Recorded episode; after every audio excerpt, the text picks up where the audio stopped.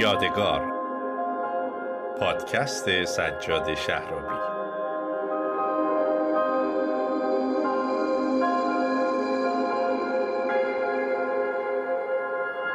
آقایون، خانم‌ها، دخترها و پسرها، سلام، وقتتون بخیر. به اپیزود چهاردهم پادکست یادگار خیلی خوش اومدید. در اپیزود چهاردهم پادکست یادگار قراره در مورد وضعیت دارو در زندان‌های ایران صحبت بکنیم. یه نکته هم همین اول اپیزود بگم برای اینکه اشتباهی نشه. اپیزود دیگری در چند هفته آینده تقدیمتون میشه تحت عنوان بیماری در زندان، اما در این اپیزود میخوایم به طور اخص و کامل به وضعیت دارو در زندان بپردازیم.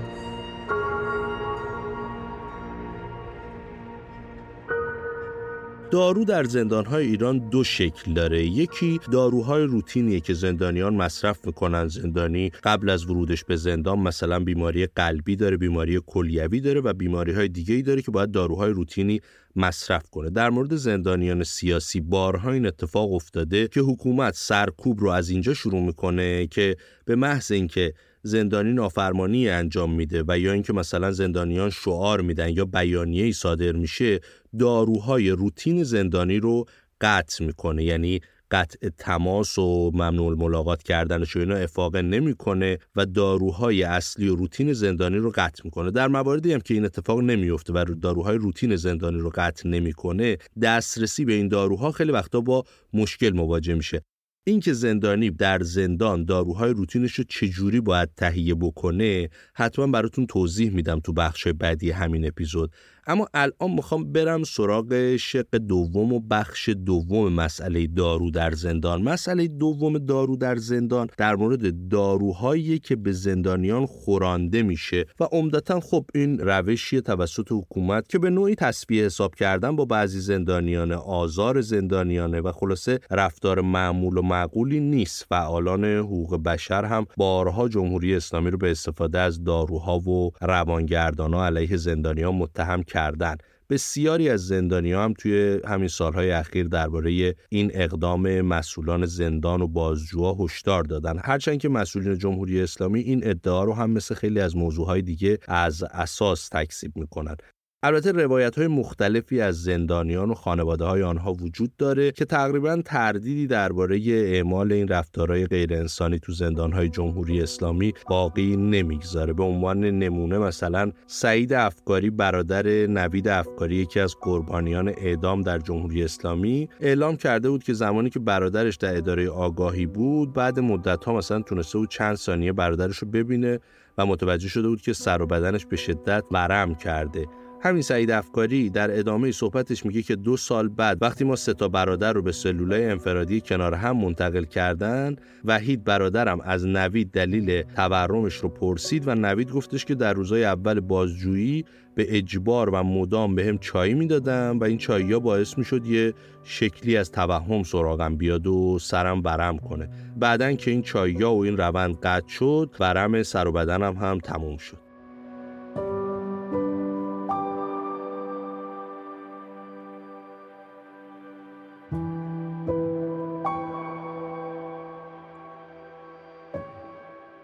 اصغر جهانگیر، رئیس وقت سازمان زندان‌ها، در سال نود و شش با تکذیب خبر دارو خوراندن به زندانیان میگه که دشمنای داخلی و خارجی تلاش میکنن که ارزش‌های نظام رو از طریق شایعه‌سازی زیر سوال ببرن. لیلا حسین زاده، فعال سیاسی هم که دیماه سال هزار و چهارصد و یک از زندان آزاد شد، به موضوع خوراندن قرص به بازداشتی‌های خیزش سراسری در زندان عادل‌آباد شیراز هم اشاره کرده و توی یک توییت نوشته در بند زنان عادل‌آباد جنایتی هولناک علیه زندانیان عادی از طریق قرص‌های اعصاب و آرامبخش در جریانه.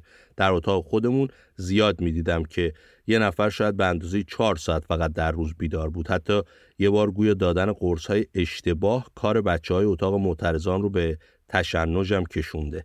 زندانیا اسم قرصا رو نمیدونستن، با چشم خودم میدیدم که به خاطر عادی ترین دعوای فیزیکی که حتی در بند سیاسی شاهدش بودیم، آنچنان قرص در دهان یکی از زندانیان ریختن که تا چند روز توان تکلم درستی نداشت. یکی از زندانیان خیلی محکم و به رغم فشار رئیس بند ایستاد و قرص اعصابو ترک کرد و از همون موقع هم لرزش دستاش قطع شد. موارد فراوان دیگه‌ای در مورد خوروندن دارو به زندانیان وجود داره که حتما تو بخش‌های بعدی براتون توضیح میدم، اما در این لحظه دعوت میکنم روایت سرکار خانم ترناز کلاهچیان، وکیل دادگستری و همسر امیرسالار داوودی، وکیل پرونده‌های حقوق بشری و زندانی سیاسی، از وضعیت جسمی اون بعد از اولین ملاقات رو به اتفاق بشنویم. برمیگردیم و این موضوع رو ادامه میدیم. مجموع شش ماه و نیم انفرادی که آقای داوودی داخل دویست و چهل و یک بودن، چون ایشون رو دویست و چهل و یک بازداشت کرده بودن، رجم سه بار ما ملاقات داشتیم با هم و ملاقات سومی که انجام شد، ایشون یه چهره بسیار پف کرده، باد کرده، رگای دست مشخص قرمز شده. اولین سوالی که من ازشون پرسیدم، گفتم خوبی؟ گفت چطور؟ گفتم احساس میکنم حالت خوب نیست، دارو بهت میدن اینجا؟ گفت نمیتونم بخوابم. گفتم میدونی چه دارویی دارن بهت میدن؟ اگر داروی خوابه اصلا بتون... نمیدونم، از حالت حال خوبی نیستش. شاید اون ملاقاتمون پنج دقیقه نبود، حال آقای داوودی روتین نبود، نبود که من بعدن توی کلاب هاوسی که در خصوص دادن دارو توی انفرادی داشتیم راجبش صحبت کردم و گفتم من آقای داوودی رو به چشم خودم دیدم، از حالت عادی کاملا خارج بود و اصلا حتی حواسش هم سر جاش نبود، یعنی هوش هوش نرمالش نبود اون موقع و بر من خیلی وحشتناک بود، خیلی شوک آور بود و من تمام اون مسیر رو بعد از اینکه با آیرین برگشتیم تمام اون مسیر رو گریه کردم. فقط میگفتم الان من دستم به هیچ جام بند نیست، هیچ کس هم نمیتونم کمک بگیرم، مثلا چی کار میتونم بکنم واسه آقای داوودی؟ الانم انفرادی عمومی هم نیست که من بگم کاری میخوام میتونم انجام بدم و خیلی خیلی اون روز خیلی روز بدی بود. شاید بگم از مجموع انفرادی ها، از مجموع روزهایی که ایشون انفرادی بودن، اون روز یکی از دردناکترین روزهای زندگی من بود. چون تصور همسرم که خب آقای داوودی همیشه مثلا بین هفتاد و دو سه کیلو بودن، همیشه مدل تیپ و ظاهرشون رو اونایی که دیده باشن میشناسن، لاغرندام بودن و یه فرم خاصی هم همیشه ترکیب بدنشون بود. فکر کنید این آدم، من, من مطمئنم اون موقع هشتاد کیلو بود، با من داشت صحبت میکرد و صورت متورم، چشما کوچیک شده، رگای دست زده بیرون، دست پف کرده، اصلا یه حال عادی اصلا حال عادی نداشت و خیلی ترسناک بود برای من. در واقع میگن آدم دلش نمیخواد بعضی روزا تکرار بشه ولی به عنوان به صورت یه خاطره توی ذهنش میمونه. این یکی از اون روزایی بود که دلم نمیخواد هیچ وقت واسه هیچ کس تکرار بشه و اتفاق بیفته، ولی همیشه تو خاطرم میمونه.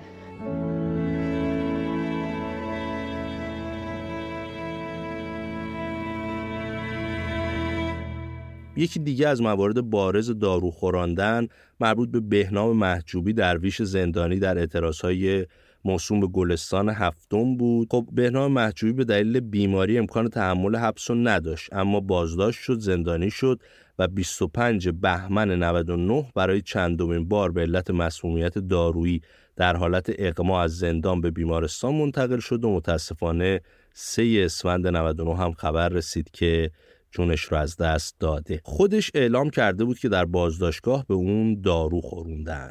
موارد اینچنینی از اعتراف زندانیان سیاسی مبنی بر خوراندن دارو در بازداشتگاه‌ها و زندان‌های جمهوری اسلامی بسیار زیاده. یه نمونه دیگه‌اش در مورد کیانوش سنجریه که در دوران حبسش به بیمارستان مخصوص بیماران اعصاب و روان منتقل شد. اون قبل از این در کلاب هاست در مورد اون زمان گفته بود که آمپولی به من تزریق کردن که عوارضش این بود که قدرت صحبت کردنم رو از دست دادم. می‌خواستم با پرستاران صحبت کنم، بگم زندان دانی سیاسی هم، ولی واقعا نمیتونستم، زبونم تو دهنم نمیچرخید، دهنم خشک شده بود. بعد بیست و چهار ساعت به سختی تونستم صحبت کنم.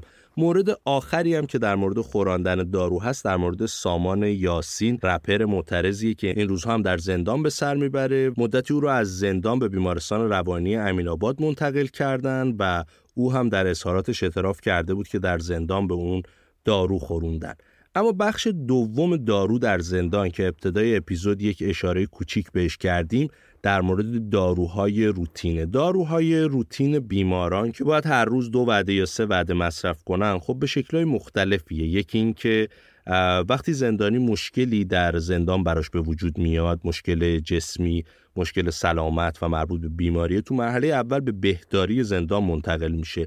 بهداری یه سری داروهای خیلی سطحی داره، در حد داروخانه خونگی که شاید هممون تو خونه هامون داشته باشیم، چند تا قرص سردرد و سرگیجه و آستامینوفن و نهایتاً یه سری آمپول‌های مسکن.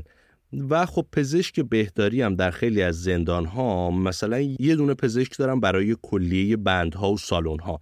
موارد متعددی اتفاق افتاده که بیماری تشنج کرده، حالش بد بوده، اما پزشک توی سالن دیگه‌ای بوده. با توجه به بزرگی هم که مثلا زندان‌های مثل اوین دارن، تا پزشک این فاصله رو طی کنه و از سر بالین یک بیمار دیگه توی یک سالن دیگه بلند شه و بخواد خودش رو برسونه به زندانی که متشنج و حال بدی داره، احتمال اینکه هر اتفاقی براش بیفته وجود داره و این اتفاق‌ها متأسفانه مسبوق به سابقه بوده. خانم ژیلا کرمزاده مکمندی به عنوان یکی از مادران پارک لاله شناخته میشه. او به دلیل دادخواهی برای قربانیان اعدام‌ها، کشته شدگان اعتراضات و همبستگی با خانواده‌های زندانیان سیاسی چندین بار بازداشت و به زندان محکوم شده. ژیلا کرمزاده مکمندی در مورد تجربه خودش از وضعیت دارو در زندان به پادکست یادگار اینطور میگه: در رابطه با دارو و درمان در زندان، به عنوان کسی که بیش از سه سال در دو مقطع زمانی زندان بودم، باید بگم در بعد به ورود به زندان داروهایی که به همراه داریم گرفته میشه و این اولین استرسی که به زندانی وارد میشه تا زمانی که برای چکاپ به بهداری برده شود. در اونجا هیچ گونه هیچ گونه معاینه‌ای انجام نمیشه، فقط گرفتن فشار خون. داروهایی که برای زندانی نوشته میشه بر اساس گفته‌های خود زندانی است که چه داروهایی رو مصرف میکنه و این داروها نسخه میشه و صبح و شب روتین به بیمار داده میشه. در مورد داروهای تخصصی که اظهار میکنن ندارند و موجود نیست، که اون هم توسط یه پروسه شاید یک هفته‌ای توسط خانواده تهیه بشه تا به دست زندانی برسه. در صورتی که پزشک بهداری آزمایش بنویسه، آزمایش ها توی محیطی بسیار کثیف و غیر بهداشتی انجام میشه که اغلب به خاطر اینکه حالشون بدتر نشه بیخیال آزمایش میشن و این در مورد خود من چندین بار اتفاق افتاده که ترجیح دادم آزمایشگاه نرم و حالم از اون چه که هست بدتر نشه. جواب آزمایش های تخصصی خیلی دیر میرسه و اغلب ناقص و میبینی که یکی دو مورد رو جواب نداده بودن. بعدها فهمیدیم که زندان با بیمارستان تسویه حساب نکرده و اونها جواب آزمایش رو کامل ندادن. این مربوط به سال گذشته است و تقریبا میشه گفت قبل از عید سال پیش بوده. انتقال زندانی زندانی بیمار به بهداری بسیار کند صورت میگیره و گاهی چند ساعت طول میکشه. این در صورتی که بیمار اورژانسی باشه بسیار خطرناکه و زندانیان با این مسئله مواجه هستن و مدام درگیر این است. بستری شدن فقط با هماهنگی مسئولای بهداری و مسئولای زندان است، یعنی هر چقدر حالت بد باشه و نیاز به بستری شدن داشته باشی، تا زمانی که زندان تایید نکنه، مسئولای زندان اجازه ندن، بهداری نمیتونه، پزشک نمیتونه بیمار رو دستور بستری شدنش رو بده.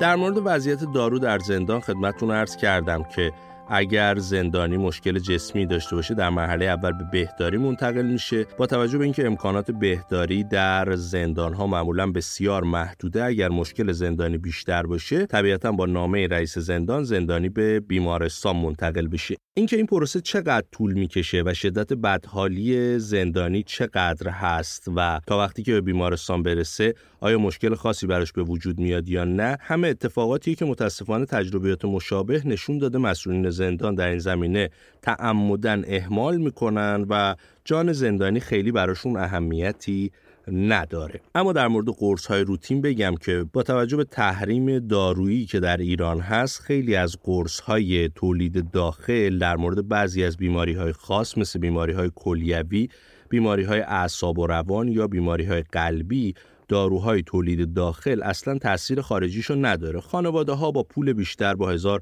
مصیبت میتونن داروی خارجی مورد نیاز رو برای فرد بیمارشون فراهم بکنن. اما این که حالا فرد داخل زندان باشه، خانواده این داروها رو به زندان تحویل بدن، بعد از اینکه اونا بررسی بکنن به چه تعداد در اختیار زندانی قرار بدن و اینکه اصل دارو رو بدن، موارد زیادی از تردید و شک و شبهه وجود داره و همیشه باعث نگرانی خانواده ها میشه.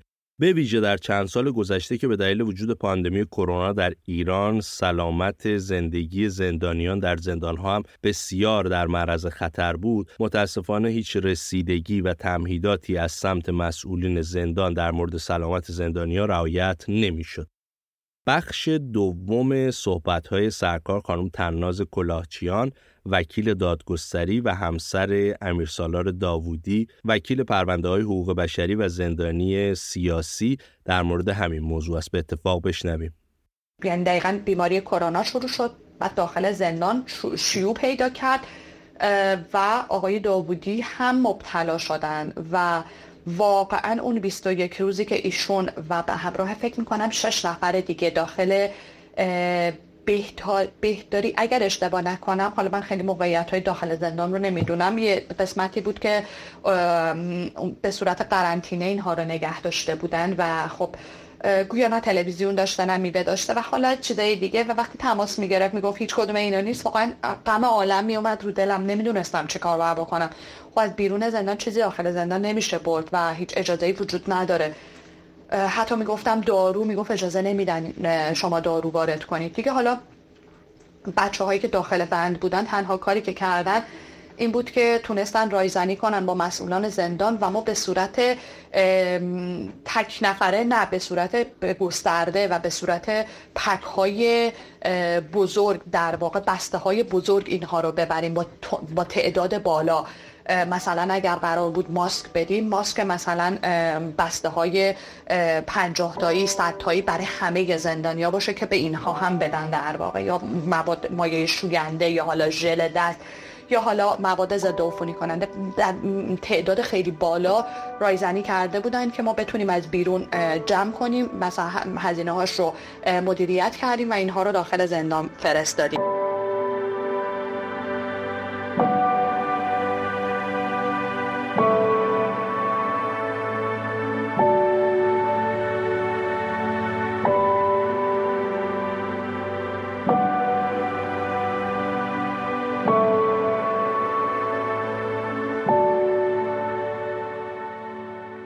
در مورد وضعیت دارو در زندان مثل هر موضوع دیگه میتونیم فراوون صحبت کنیم و مثال بیاریم از اتفاقاتی که در همین سالها افتاده. خود منم تجربه کوتاهی که داشتم در مورد این قضیه فراوون دیدم. دوستی داشتم به سندروم گیلنباره مبتلا بود که بیماری نادر خود ایمنیه که در اون سیستم ایمنی فرد بخش‌هایی از دستگاه عصبی محیطی خودش رو مورد حمله قرار میده، ضعف عضلات شدید داره، خارش در اندام‌ها داره و این بیماری میتونه به سرعت در کل بدن پخش بشه و بعضاً باعث فلج شدن افراد بشه. زندانیانی که همچی بیماری‌هایی دارن معمولاً بعد از تایید پزشکی قانونی باید بهشون عدم تحمل کیفری تعلق بگیره، یعنی اینکه فرد زندانی به دلیل شرایط جسمی که داره تحمل وضعیت زندان براش مقدور نیست و جانش در خطر میفته.